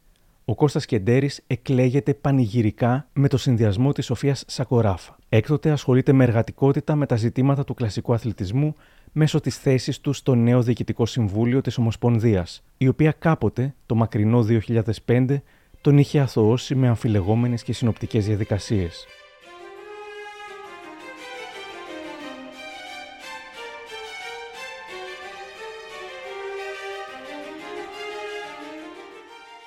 Δεν μπορούμε να γνωρίζουμε την πλήρη αλήθεια, ίσως και να μην είναι μόνο μία. Πάντως ο Κεντέρης, όπως χιλιάδες αθλητές, υπήρξε και θύμα συμφερόντων που είτε ζητούσαν όλο και περισσότερα από αυτόν ή ήθελαν να τον ξεσκεπάσουν, παγιδεύσουν για να βγει από τη μέση. Ένας ταλαντούχος, μεγάλος όπως είπε και ο Φίλιππος Συρίγος, αθλητής, μπλέχτηκε, όχι απαραίτητα χωρίς τη γνώση ή τη θέλησή του, σε ένα σύστημα δεδαλώδες και σκοτεινό και ενίοτε άδικο. Και η σκληρή για αυτόν αλήθεια είναι πως, παρά την αθώωσή του, την οποία πολλοί μάλιστα δεν γνωρίζουν καν, το στίγμα έχει μείνει στο μυαλό των περισσότερων Ελλήνων. Μια βόλτα στα social media, αλλά και στα σχόλια αναγνωστών σε σχετικά αφιερώματα, δείχνει πως η συντριπτική πλειοψηφία δεν πολύ πιστεύει στην αθωότητά του. Στην καλύτερη περίπτωση, οι λιγότερο αυστηροί θεωρούν ότι υπέστη αδικία επειδή έτσι κι αλλιώς όλοι παίρνουν ε, αναβολικά. Οι λαοί γενικά προτιμούν ένα όμορφο πατριωτικό παραμύθι παρά μια απομυθοποιητική άβολη αλήθεια. Θυμόμαστε ξανά την κυρία στο δρόμο εκείνο το μεσημέρι του Αυγούστου του 2004. Μας έχει στεναχωρήσει πάρα πολύ.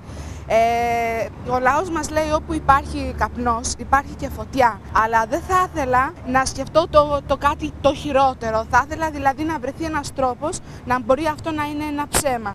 Δεν ήταν η μόνη που ήθελε να βρεθεί ένας τρόπος ώστε να θεωρηθούν όλες οι κατηγορίες ένα ψέμα.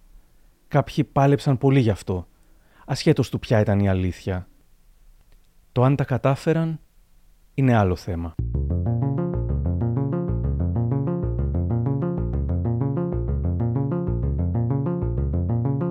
Κάπου εδώ τελειώσαμε. Για περισσότερα podcast μου, ακολουθήστε τα μικροπράγματα στο Spotify, τα Google ή τα Apple Podcasts. Για χαρά!